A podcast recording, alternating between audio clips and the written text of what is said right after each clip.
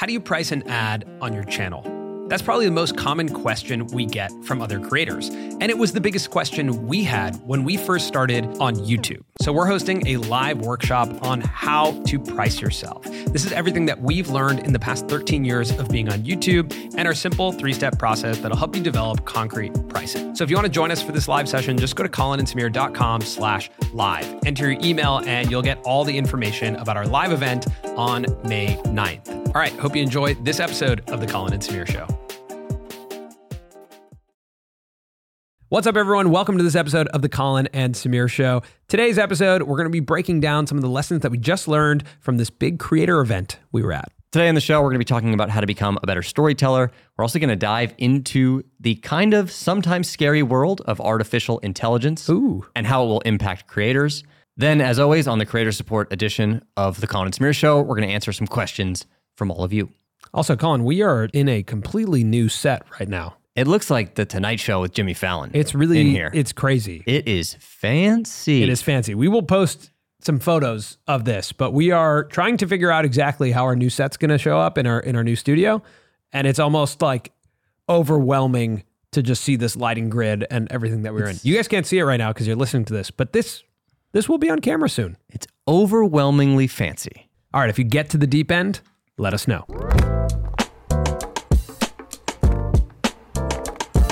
You know, like, even if it's an hour flight and I showered right before, I get off an airplane and I'm like, I need to shower. I feel gross right now. Yeah, but like, we just flew an hour. I don't really uh, accept that from you, because you also are someone who loves going to the bathroom on airplanes. Yeah, I do. Which makes me think, like, you're just a maniac. It's, it's your own private space. Because if you feel gross after uh-huh. a flight, yes, it's because you love sitting in the bathroom on an airplane. That's why. All right. That's your problem. Dude, it's your own private space. Everywhere else is like, you know, okay. a, a public park. It's a community space that you get to use for a period of time.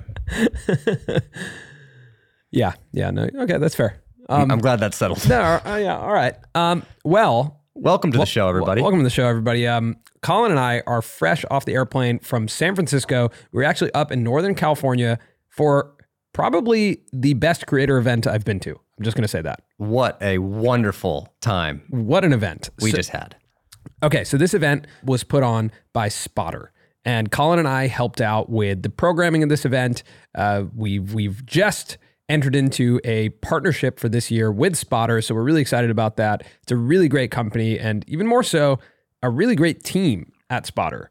And they had this idea of putting together a summit.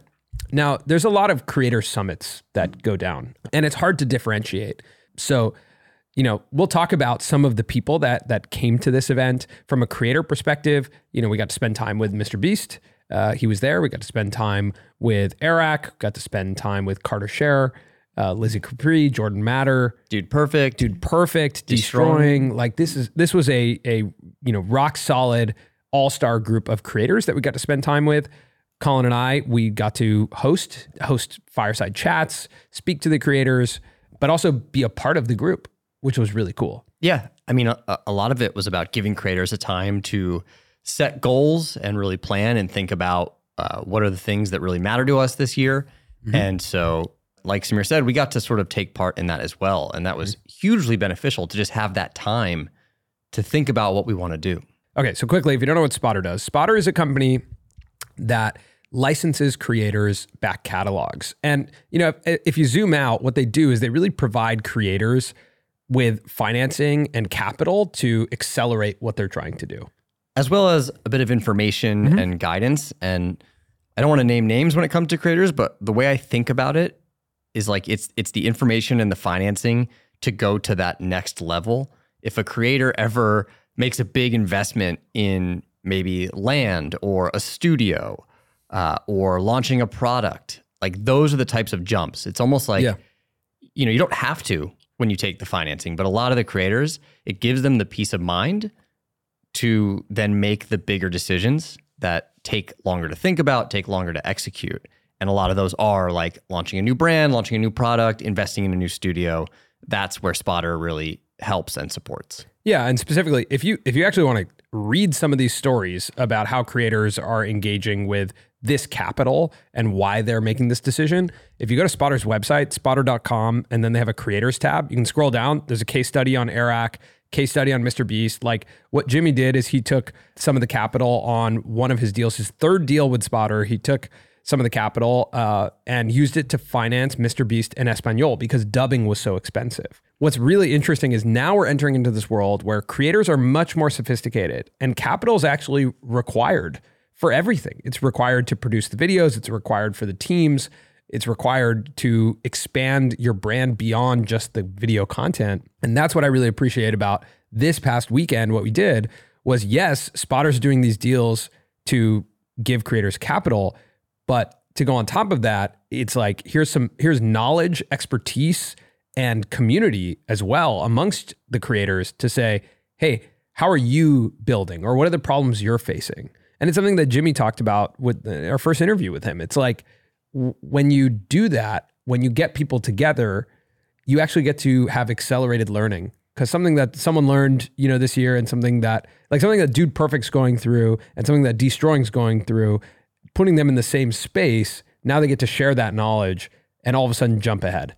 Agreed. There's definitely an acceleration that takes place when you're around other creators. But I actually think one of the things that I loved most about this summit was uh, the people who came to speak who are adjacent to the creator community yep. here on YouTube or even outside of it. For me, that's sometimes the most valuable because it's an unexpected input to your creative process that all of a sudden makes you think in a different direction. Mm-hmm. And so that's what I want to go over is some of the things that we learned from some of the people that spoke. Yeah, I mean, this was an unbelievable group of speakers. Uh, the first day when we opened, we got to hear from Matthew Luhn. Now, Matthew Luhn was a storyteller at Pixar for over twenty years. And he was able to come in with this crazy knowledge. Like, one thing that I, I really appreciate when you think about Pixar and the stories that he talked about, like he talked about Up.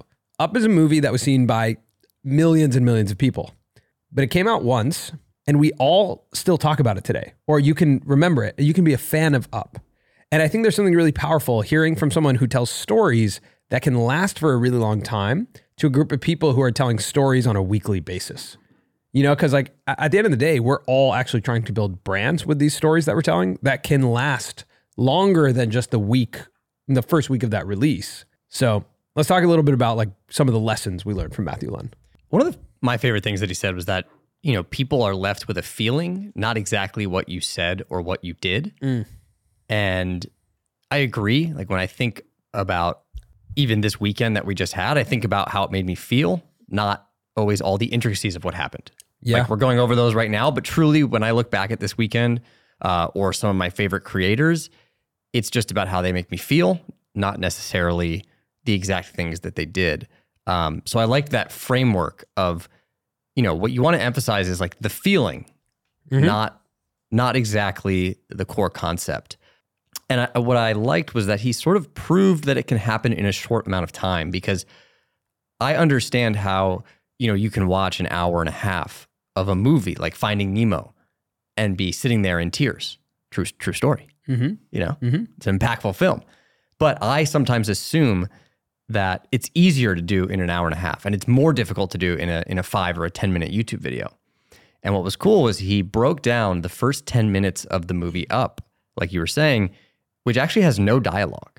It's just visual scenes. And he talked about the power of visual storytelling, about how that's the most compelling. Mm-hmm. He talked about how there's all these different senses that we have that can, you know, usher in a different feeling, whether you come into a room and it smells like fresh baked cookies, like that's going to make you feel a certain type mm-hmm. of way. Uh, or if he said, if you go into a hotel and it smells bad, all of a sudden you're thinking, this might not be a great night's sleep. Right. Yeah. Like there are stories that all these different senses uh, can tell you.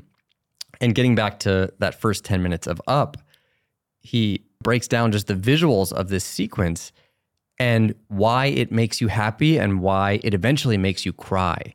And the reason that everyone really cries in that first ten minutes is because of this up and down nature of making people happy, uh, releasing dopamine. And then right after, you know, when, when they're feeling that dopamine, they have this anticipation mm-hmm. of something good that's going to happen. When that doesn't happen, when that expectation isn't met and something bad happens, they release oxytocin, mm-hmm. and that it truly is like the science of powerful storytelling, that when you have these two contrasting elements that speak to a universal human theme and trope that we all go through, it's like a science. Like mm-hmm. it can result in truly that choked up feeling he said that you have in the back of your throat. Yeah, when when dopamine goes straight to oxytocin, that's what makes you choke up. Mm-hmm. The immediate. So I loved when he said like dopamine is anticipation. Uh, and something that I realized was, I was writing notes about this when he was talking, and what I realized is like a joke. A joke is fun because of the journey to the punchline. It's not necessarily, like if you just said the punchline, it's not funny. And if, if it goes really quick to the punchline, it's not that funny. W- what's fun is the anticipation to get there. And mm-hmm. that's what releases the dopamine of like, oh, that's that was so funny. That was exciting. And I think that's a really important thing in storytelling is like you keep people going and going and going, this anticipation. He specifically talked about in Up, the concept of in, in the beginning, like the old man who, or who eventually becomes the old man meets, you know, his wife and um, they get a house and their dream is to have a kid. And they're really excited to have a kid. And then all of a sudden, like you're anticipating it, you're anticipating it, and then all of a sudden you find out she can't have a kid. Boom, oxytocin. And then they're like, you know what? Let's move on from that. Let's save up to go to Paradise Falls, like on a vacation. So now dopamine comes up. They're putting coins into this jar to save up enough money to go on this dream adventure. And then boom, she dies. It's like mm-hmm. intense dopamine, oxytocin, dopamine, oxytocin. And the simplest way to say, to think about this is like, as you're writing your stories, as you're sharing stuff for YouTube, think about like up, down, up, down, up, down. Like if you're on a big up, then make sure it's contrasted with a down. That's what keeps the story moving.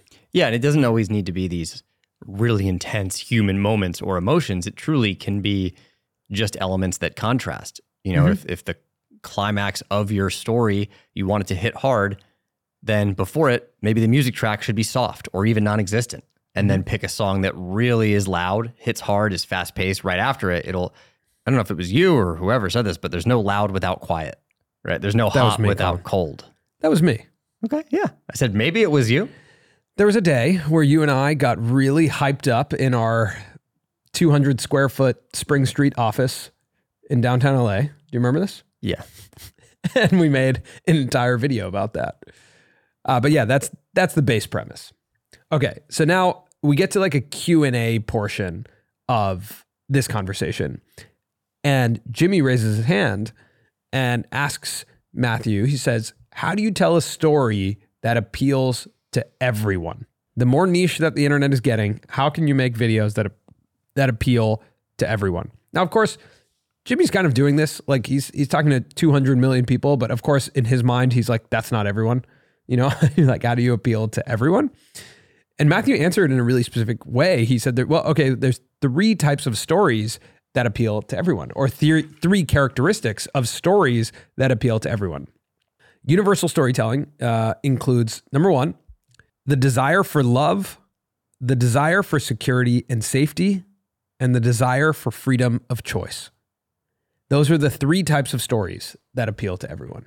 And those are really broad, but it's a really interesting thing to take a step back as you're crafting your story and say, what is this story about? Is this about love? Is this about safety and security? Or is this about freedom of choice? It, it's, it's something that I'm recognizing that when we talk to creators, when we interview creators, a lot of what we're tapping into is the desire for freedom of choice. People who have taken something that they love to do and turned it into making a living, something they can do every day. That taps into safety and security, right? I get a secure paycheck from this thing. Plus, I have the freedom every day to choose what I want to do. I actually think with the piece that we made about Jimmy, the twenty-four hours of Mister Beast, it actually was more about the desire for love, love. in a way. Yeah. Of making sure that he doesn't let everyone down, mm-hmm. that they still view him the way that he wants them to view him and that they have that feeling towards him. I think tapping into those emotions is what unlocks scale in storytelling. And I'd never thought about it like that. And I think it's like really, really interesting framework to always think about those three tropes of universal storytelling. Okay, now the third thing from Matthew Luhn that I wanted to talk about that really struck me was he talked about how to build a creative team. And he put something on the screen where he said, endorphins, not cortisol. And what he was talking about was when you're leading a creative team, you don't want to induce a lot of stress into that team. What you want to do is create endorphins, like create experiences that are rewarding, that feel good. And he actually even recommended making sure your creative team gets outside yeah. often to actually release endorphins, mm-hmm. like ride a bike, mm-hmm. move. Yeah. Because he felt it was that important to being able to create freely. He talked about when he was working at Pixar, Steve Jobs put the bathrooms all together on the bottom floor. And he did this to ensure that the, all the different teams would get out of their offices and go downstairs to go to the bathroom. And that created... Sounds like a major gripe, if you ask me. And what Matthew Luhn said was, it was a gripe. They were they were annoyed about it. Like they were like, it's more efficient if there was just a bathroom upstairs where we all work. But because they had to go downstairs, they had more moments of serendipity where they got to talk to each other. And cross-functional teams who would never really talk to each other ended up talking to each other. Yeah, he also talked about how at Pixar, one day a year, mm-hmm. the entire company was, you know, not shut down. Everyone had to come into work, but they were split up into separate teams and teams from all different departments, whether it was like accounting mixed with someone from storytelling, someone, you know, that was more on the engineering side, set design, animation. And they all had to have a conversation about how they could make Pixar better. Yeah. What was Pixar not doing? And by having, you know, someone who works in H R next to someone who is deep in animation or in storytelling, they were able to kind of produce these unexpected creative inputs, mm-hmm. right? Because that person who's deep in the storytelling side of Pixar doesn't expect to hear what maybe the person from H R has to say, uh, maybe doesn't have the same perspective mm-hmm. as that person. Yeah, the, the, the last thing, now I'm realizing there's one more thing, his, his talk was so good, is he talked about every movie at Pixar operated like a startup, where essentially he said like, Monsters, Incorporated, when he worked on that, that was a startup. Like they were starting with an investment, right? They had money, they had a base premise, and they had to solve all these problems to get to an end product. And I love that premise of thinking about your different formats, your different shows, your different ideas as startups and building teams around that scrappy startup. And the reason he was talking about it is because he said Pixar got to thousands of employees. And how do you still maintain that creativity and that that vibe of like a small, scrappy creative team? And he said, well, you have to look at all of your projects like startups. Yeah, and they even went as far as to, you know, separate different groups who were working on different movies. He said there was a uh, an external building and the team from Monsters, Incorporated basically just existed in there. Like they were somewhat separate. Yeah, so if you guys want to check him out, Matthew Luhn, he's got talks on YouTube that you can watch as well, like TED Talks. Um, he's a speaker, so you can catch some of that. But I would I would recommend checking him out because like I listening to people from Pixar, to me, it's the company that relates so much to what we do as YouTubers that has built, you know, and has done this for years and years and years. So if you're trying to learn something about storytelling, about people who tell stories that reach millions and millions of people and that last forever, like Pixar is is the company. Read Creativity Incorporated. Check out Matthew Luhn. Okay, now one of the other speakers that we had Uh, were two people from OpenAI. Now, OpenAI is the company responsible for ChatGPT, responsible for DALL-E. They are the leaders, as, as far as I know, when it comes to artificial intelligence and making that uh, artificial intelligence available to people and actually usable. I mean, a lot of creators that, Samir, you and I know, have been using ChatGPT to say, you know, write me a script. Sure. To, to at least get like a first draft of what it could maybe look like. Yeah. Or uh, I know different creators that have been using DALL-E to mock up what a potential thumbnail could look like. Yeah. I mean, the, the wild thing is, I think like how much A I has taken over. I mean, from what they said, they said that when they released ChatGPT, it was like a researcher who released it. And he really didn't anticipate it would reach a million users in under a week. And that's what it did. It was four days to a million users. And, you know, it's one of the most accessible versions of artificial intelligence we've ever seen. We've never seen something that accessible. And I think one of the strangest things as we started to understand from them all these different things was its implications when it comes to search.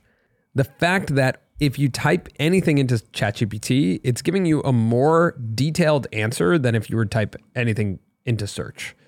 And we'll get to why that matters. That's like a big deal for creators. But before that, I want to talk a little bit about how A I works and how A I is going to work in the future for creators. You think you're ready to explain how A I works? Yeah, man. One session? Definitely. With the people from OpenAI, and you're ready to explain? At least like a, a high-level macro view of how it works. Okay, give it a I, shot. I'll, I do, I'll do my best to support and help you. I didn't understand it before. I didn't get it. I was like, where is it getting its information from? Like when someone says like... Where is it getting its information when from? When it says, oh, we we put data into it. You're like, what does that mean? How's it, how's it pulling that out into like perfectly formulated sentences? So essentially, they explained to us this term deep learning, where, you know, they have these massive computers and they upload information into this computer. So let's just say they put in like a hundred or a thousand or a hundred thousand books, you know, transcribed into a computer, and they upload all that content. And essentially the computer is taking all of those words from the books and creating a numerical token out of those words. What they then do is create patterns based on how much, how many times does this word show up next to that word? So let's just say like, how many times does coffee show up next to morning? And it's actually going to be able to then say, okay, that those two words show up together all the time. And over time, like it gets better the more input you put into it at predicting how much those words show up next to each other. So then when you ask it a question, it's essentially spitting out a sequence based on the frequency of those tokens back at you. You're so deep in the A I algorithm. I actually thought it was really simple when he explained it. Like I, I wrote that down and I was like, oh my God, that ex- that uh, makes so much sense. That's crazy. Yeah, I mean, I'm I'm not right there with you. I'll You're be not. honest. I, yeah, I mean, I, I. Do you remember when he showed that on screen? Yes, I think it's it's something that I think actually needs to be explained visually. Because it yeah. really is about how one thing, how far one thing can be, how far one word or one topic yeah. is in relation to another, and predicting sort of what will come next based on their correlation. I'm just and, putting and, out some words and, here, man. Well, I, no, no, also based on historical data. Like yeah. it's just saying like, I will predict that this is the thing that's going to come next based on this one hundred thousand books and the words and the sequences and patterns that exist in those. And what's crazy is every time you ask it something, it gets better and better and better. The most interesting thing that I think came out of this for me was recognizing that this, this role of prompt engineer is going to come about in our space. What that means is like A I is only as good as its input. The input is only as good as the output. If you're good at typing stuff into ChatGPT, then you'll be good at receiving stuff from ChatGPT. But if you suck at typing stuff into there, like I've typed some really bad prompts in there and it gives me really bad answers. As an example, I was using DALL-E last night, and an input that I used was podcast cover art for a podcast hosted by a white guy and an Indian guy. This is crazy. And it's pretty compelling. Yeah, it spit out com- four different possible options for podcast cover art. It's clearly... uh, understands what podcast cover art looks like. And it has sort of text mm-hmm. on these little avatars that are gibberish, but it shows me different compositions that I could use if I wanted to design podcast art with you and I. I now have four options for like where we could be within this square, where the text could be. Yeah, the I colors that, that could be used. The, you like you, the blue the, one. The blue one. Same. Yeah, yeah, the blue I like that one the best. I like these two the best. Yeah, I never, I never understood that there could be like a square inside of there. Anyway, you guys all, can't see any of this. You can't so, see all this, yeah. But all of this, I'll share it in the in the subreddit. But all of this stemmed from me writing that prompt: podcast cover art for yeah. a podcast hosted by a white guy and an Indian guy. Mm-hmm. And I would imagine this is my first time doing this. There are and there will be people who are way more talented at what to write and how to speak to a machine. Exactly, how to talk to machines. How to talk to machines. So. Especially when it comes to, I think, thumbnail art, creators that want a storyboard. Yeah, type in like uh, extremely, uh, type in one hundred thousand dollars hotel room I just want to see what comes out of that. Because that's like a classic YouTube, right? Like, or like really expensive airline flight. I don't know. What about a YouTube thumbnail about giving away money? Okay. Let's see if that works. I'm not sure if that will. Yeah. How disappointing for all of you who are listening in your car right now. We're like, wow, I want to see what, what this looks like.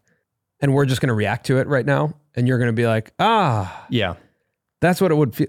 Oh my gosh. Oh my God. So there are, there's text on these thumbnails. Who's this guy though? Like, or who are these people? These are just, this is like what A I thinks a human looks like. That is so crazy. But that's the thing. I'm not very good at getting the image that I want. Right, right. Exactly. We're not great at this. But okay, now type an underwater hotel room. Mainly because this is something that, that happened at the Spotter Summit that we actually saw. Wow. Holy sh... That's insane. That one, that's it. That, like, if you put that on a YouTube thumbnail, people are clicking on that. People are clicking on that. People and the interesting thing about these images that, that Samir and I are looking at that you can't see... Unfortunately, we have to we have to post this one in the subreddit. From our understanding is that if you generate this image, you own it. I don't know how that's going to, that, that seems insane, but yeah, you're right. It, it, that's what they told us, that if you generate the image, if you're the one who puts in the prompt, you own the image. Which again, if there's someone who's really talented at writing these prompts and getting very specific images, that could be a role that's really valuable. Yeah, I think the the role that's going to become more valuable is like, even if you're my thumbnail designer, I would prefer that you go out and find this image from A I and make a completely unique image that's really compelling using a prompt into DALL-E and then curate the best one. Like, no, have the eye to pick the best one. I'm still hiring you as a thumbnail designer. Like, I'd actually prefer if you're really good with A I tools. So like, I think this fear of like A I is going to take our jobs in the short term, in my opinion, it's like I, we still need someone to type in the prompt and you still need someone to curate it and and select it. And I would just say, if you're in this world of like writing, if you're in the world of, you know, thumbnail design, then just get really good with these tools. Like, they are available. It's the same way that, you know, anyone who's been doing YouTube for twenty years or sorry, twenty years, ten years or twelve years, they're really good at YouTube. And so start getting really good with A I tools right now. Also, something that I did not understand about OpenAI is that they're not just ChatGPT, which is writing a text prompt to get text back. They're not just DALL-E, which is writing mm-hmm. text to get images back. Uh, they have something called Jukebox, which is mm-hmm. text to music. Yep. And so it makes me wonder what happens to music in some of these YouTube videos, especially if you own that music once you write it in. They also have Whisper, which is transcription, mm-hmm. which is like audio to text. Um, they also have Clip. Clip to me was really crazy. That was uh, the text to image, or sorry, uh, yeah, text to image. Similar to DALL-E. If you type in Clip A I, that one was really crazy. All of these tools are really just like coming very quickly. Uh, it feels like this has been the biggest jump in artificial intelligence over the past six weeks that we've seen. Yeah, and what I didn't expect was that all of these tools and all of these capabilities would remind me of the Adobe Creative Suite. Mm-hmm. The first time that I got Photoshop and I could alter images. Right. Illustrator and I could make logos. And After Effects and I could make animations. Premiere and I could edit. It was like all of a sudden I had all these tools at my disposal to make a video or make something creative. And when I look at OpenAI and when they were telling us about all their different types of products, I was like, oh my gosh, if this is actually accessible to the public and people understand how to use it and you own what you make, this is an incredible resource for creatives. Crazy. So now let's talk about the concept of search. I, I teased that a little bit, but when you come to the concept of search, ChatGPT, if you've played with it, yes, it can write you a script. That's really cool. But if you search on it, it also can give you really compelling outputs. Like if you're searching how to tie a tie and you put that into ChatGPT, it's going to give you really detailed instructions. You can also not even just search things, but one of the examples is, you know, uh, Andrew Main from from OpenAI, he typed, or he had a, a search that was noise is just a signal. And he typed that into ChatGPT and it gave him a d- detailed description of where that phrase comes from and explained the phrase. Typed it into Google and there was no response, no, no results. And what I started to realize is all of us as creators, as well as like what, what the internet is based on today, is the premise that there are consumers or just people who are searching and then publishers who are creating those search results. That's the base premise of Google, right? Like that's what S E O is. Search engine optimization is because we as publishers are creating content that's supposed to be the search result. So if someone searches, you know, Mister Beast on YouTube, our long form interview, we want it to be up there in search results. And there's times where it is up there, right? And we're providing a search result. Or on Google, if someone types in plumber in my area, the reason that people pay for placement is because it, the, you are the search result.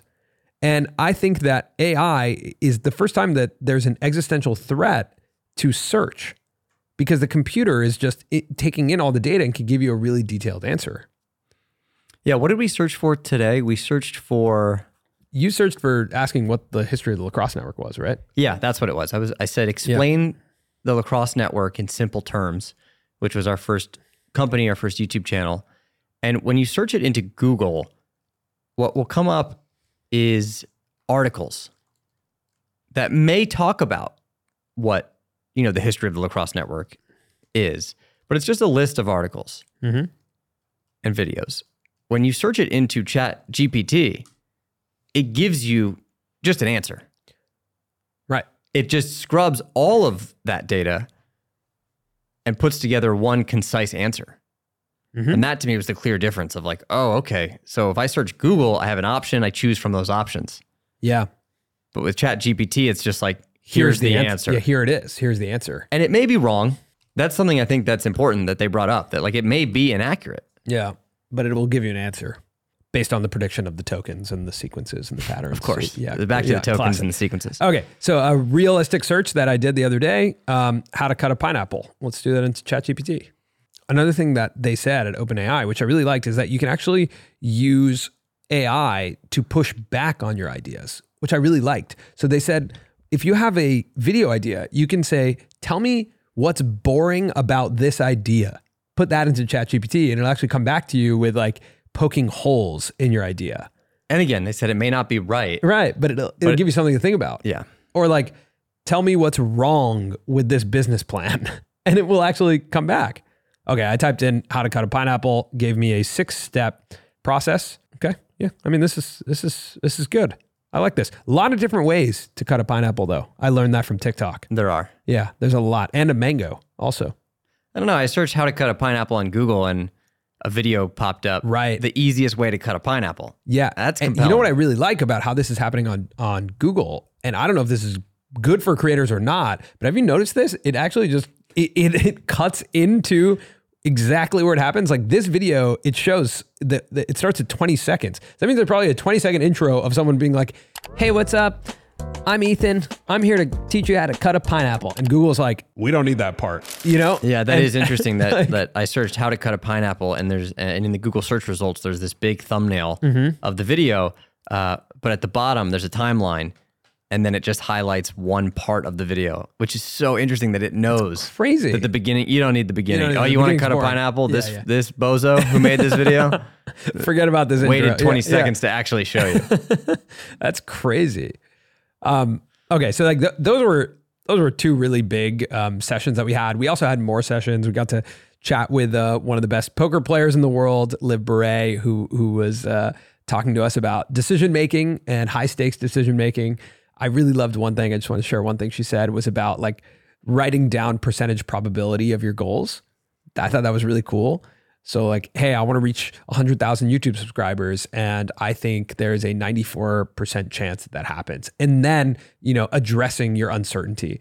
Like so much of decision-making has to do with managing uncertainty. Um, so I, I really like that. I would just say like the event was a ten out of ten, not on the YouTube scale, but on like the regular human scale, like a true ten out of ten event. one out of ten on the YouTube scale. one out of ten on the YouTube scale. Spotter did a great job bringing all of us together and, and really like making a creative space. Check out Spotter if you guys want to see some of the case studies we talked about, or if you're interested in, in financing as a creator, check out Spotter. And then they're going to be a big partner of ours this year. So you'll be hearing about them a lot more on the YouTube channel, on the newsletter, here on the show. Like y- you will be hearing about Spotter. So if you reach out to them, tell them we sent you. All right. Questions? Questions. Questions.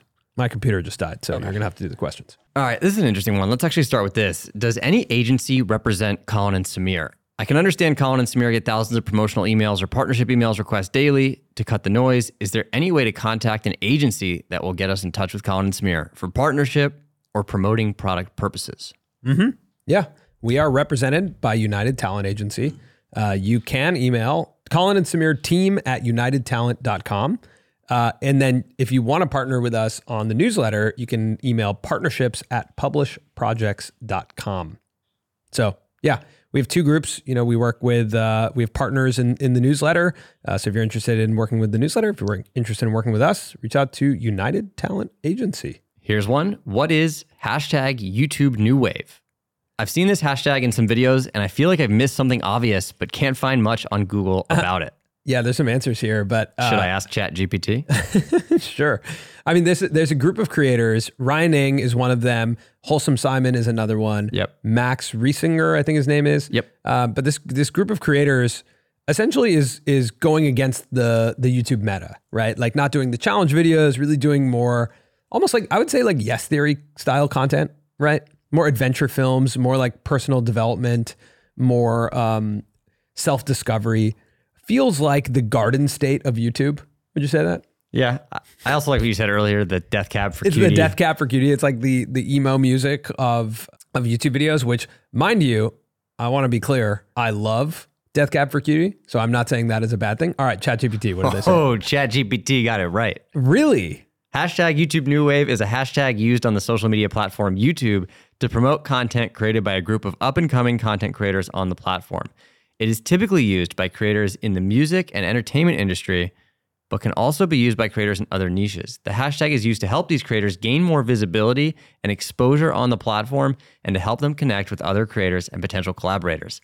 Like, what? Yeah, how does ChatGPT? That's kind of crazy, but yeah, it is up and coming creators. Um, Let me search Google, what is YouTube New Wave? Yeah. Just our Reddit post oh, wow. with the question. Our, oh, see, but that's what I mean. Like, we are providing search results. It's us, man. Top one, it's S E O. Me. Let's go. Hi, I'm the search result. It's me. It's me. um, if you haven't checked it out, check out some of those creators. It's really fun to watch. They're a bunch of young creators and finding themselves on the platform. It really feels like a coming of age story that you're watching. Yeah. You know, it's really fun. Um, also, Sam Reed, I just want to give you a shout out on, on the subreddit. Really nailed my cadence of how I do intros on podcasts. It made me really uncomfortable. All right, today I've got a question for people in r slash Colin and Samir. I'm curious if anybody else has picked up on a distinct cadence in Samir's speech. He starts his sentences off higher and at a faster pace and finishes them off more slow and deliberate. I've actually been doing it this entire time to see if I could imitate it. I don't really hear it in unscripted content, but always hear it at the top of a podcast episode. All right, I don't know how long I can keep doing that, but if you've picked up on that, comment below and let me know. Samir, if you see this, um, it's all love, man. I just feel like when you listen to someone's voice for like hundreds of hours, you start to pick up on patterns in their speech. All right, big fan. Thank you guys for listening. So I don't know what to do about that. When I watched it, I kind of wanted to end my career in podcasting. He's got your number, man. Yeah, he's got my number. Um, but I appreciate that someone's paying attention to my cadence. All right. All right. Here's one of my favorite questions from Luke May. Will there be too much competition in fifty years' time? Are we ever going to hit a point where there is so much good quality, funny content across YouTube, Netflix, et cetera, to where there is not much point in watching a growing creator with lower quality? Obviously, we'll care a bit about content that covers current topics, but surely it will be more difficult to stand out in time, right? For example, I think that Ryan Trahan's Penny series could still be enjoyed in fifty years' time. People watching YouTube in twenty seventy-three we'll have the high production videos we watch today, as well as another fifty years worth of high quality content to watch, which would make it a lot more difficult for creators to grow and stand out in the future. Uh, no, I don't think there will be too much competition in fifty years time, because people come to YouTube to, for the most part, watch things that are niche. Sure, there are creators like Mister Beast who get one hundred million views, but there are billions of views that are taking place on YouTube. Mm-hmm. Like even that is, is in a way, there are going to always be audiences that are not served, that don't feel like their needs yeah. are met. I would say like in this moment though, personally, I'm like an avid YouTube viewer. I love watching YouTube. I watch YouTube every night. And I have found myself, maybe because it's January and a lot of creators don't post in January, you know, and this, this has to do with another question in the subreddit, which was about um, R P Ms dropping in January and monetization being low in January. But I would say that I'm not that entertained by YouTube content right now. I, I feel like I can look at a thumbnail and predict what the video is going to be like too easily in this moment. And I think, you know, with the, back to the A I conversation, with the amount that A I might impact YouTube content getting way and way more similar and more predictable, I actually think in fifty years time, it's hard to predict where YouTube's going to be or where uh, online storytelling is going to be at that time. But I am feeling like there's a potential push back into live programming or live experiences or even live streaming. Um, it's it tends to be more interesting to me right now when it's authentically live. You don't know what's going to happen. There's there, you're watching the, this person do this craft live. Like the craft of editing is is very interesting to me, but not when it's done so similarly to everybody to else. everybody else. Do you know what I mean? Like I don't want to see how good you are at replicating someone else's video. And I think the the path to original ideas right now is challenging. Or original styles, cadences, formats. You know, back to what Matthew Luhn said around oxytocin and dopamine, if everyone is doing it the exact same way, it's not different anymore. Yeah, it reminds me of a quote that I can't find right now, but I'm sure you can help me with. Just maybe it was with Ryan Holiday about writing a book and talking about how you need to go live an interesting life first before mm-hmm. you can write a book. And I think that's with, a mix. That's a mix of Ryan Holiday and James Clear. Okay. Yeah. I figured you could clear it up. Yeah. With the... Uh, With the pace that people are putting out content on YouTube right now, it's tough to go live that interesting life or have that story. Yeah. That was one of my favorite things about discovering Casey Neistat for the first time was the fact that he had lived this entire life and had this whole wealth of experiences that he now could share. Yeah, it's crazy. In addition, in addition to things that he was going through for the first time uh, in real time, he also had this back catalog, essentially, yeah, man. of stories. He, like, I loved when he would pull up like the hard drive and just pull out this crazy photo. He was like, I was in Afghanistan with my friend Scott Campbell, who's a tattoo artist. And what we wanted to do was literally set up a tattoo parlor in the war zone in Afghanistan. And you were like, what? What's that story? Yeah. Yeah, I, totally. So the mix... Um, Imagine if everyone didn't start YouTube until they were, you know, thirty-five. Way more interesting. Unless you're us and you've just worked for the entire time. no, no, we've had interesting experiences.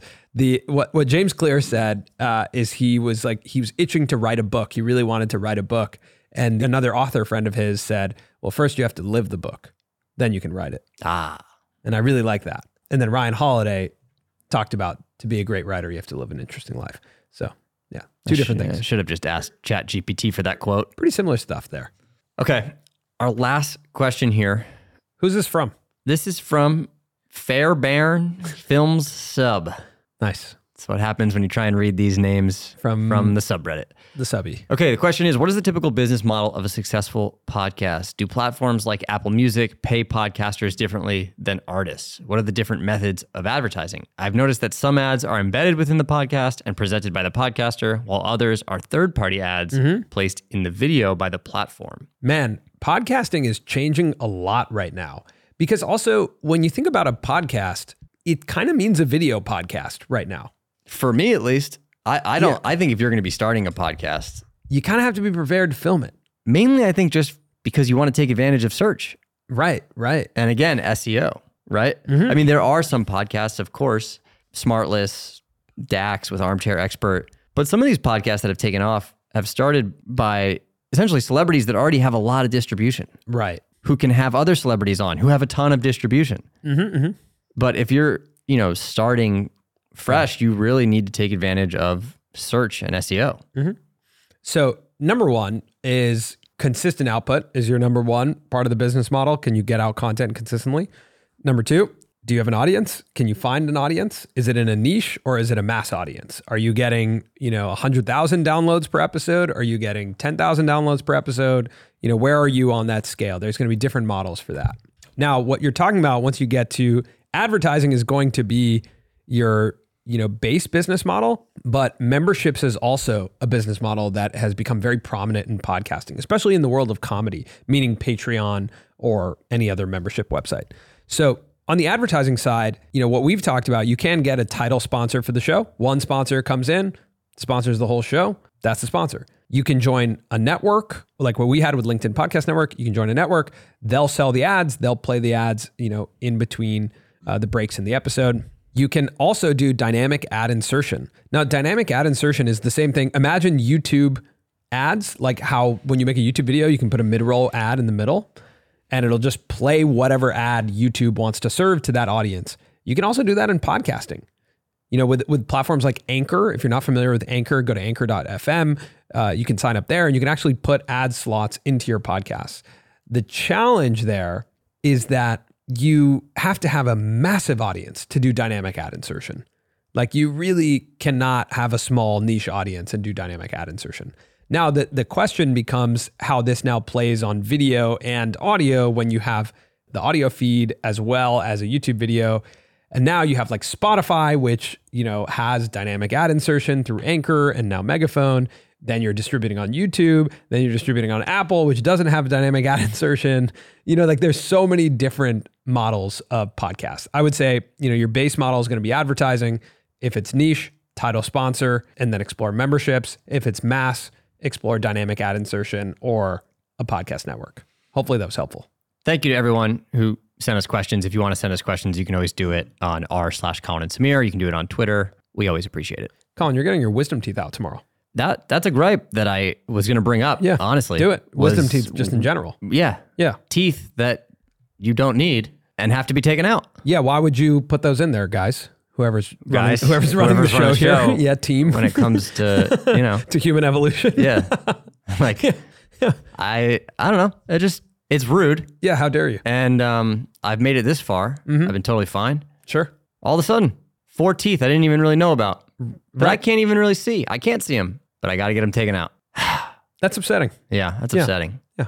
All right. Well, we'll find out how that went next week on the show. Thanks so much for listening. If you guys have a question for us, r slash Colin and Samir. Oh my God, I can hear the cadence. Oh boy. Everyone knows how exactly how I, I can't even speak anymore because of that. Lastly, shout out to everybody in the deep end. The deep end. Make sure to wear your swimmies because your feet can't touch the ground. All right. See you next time.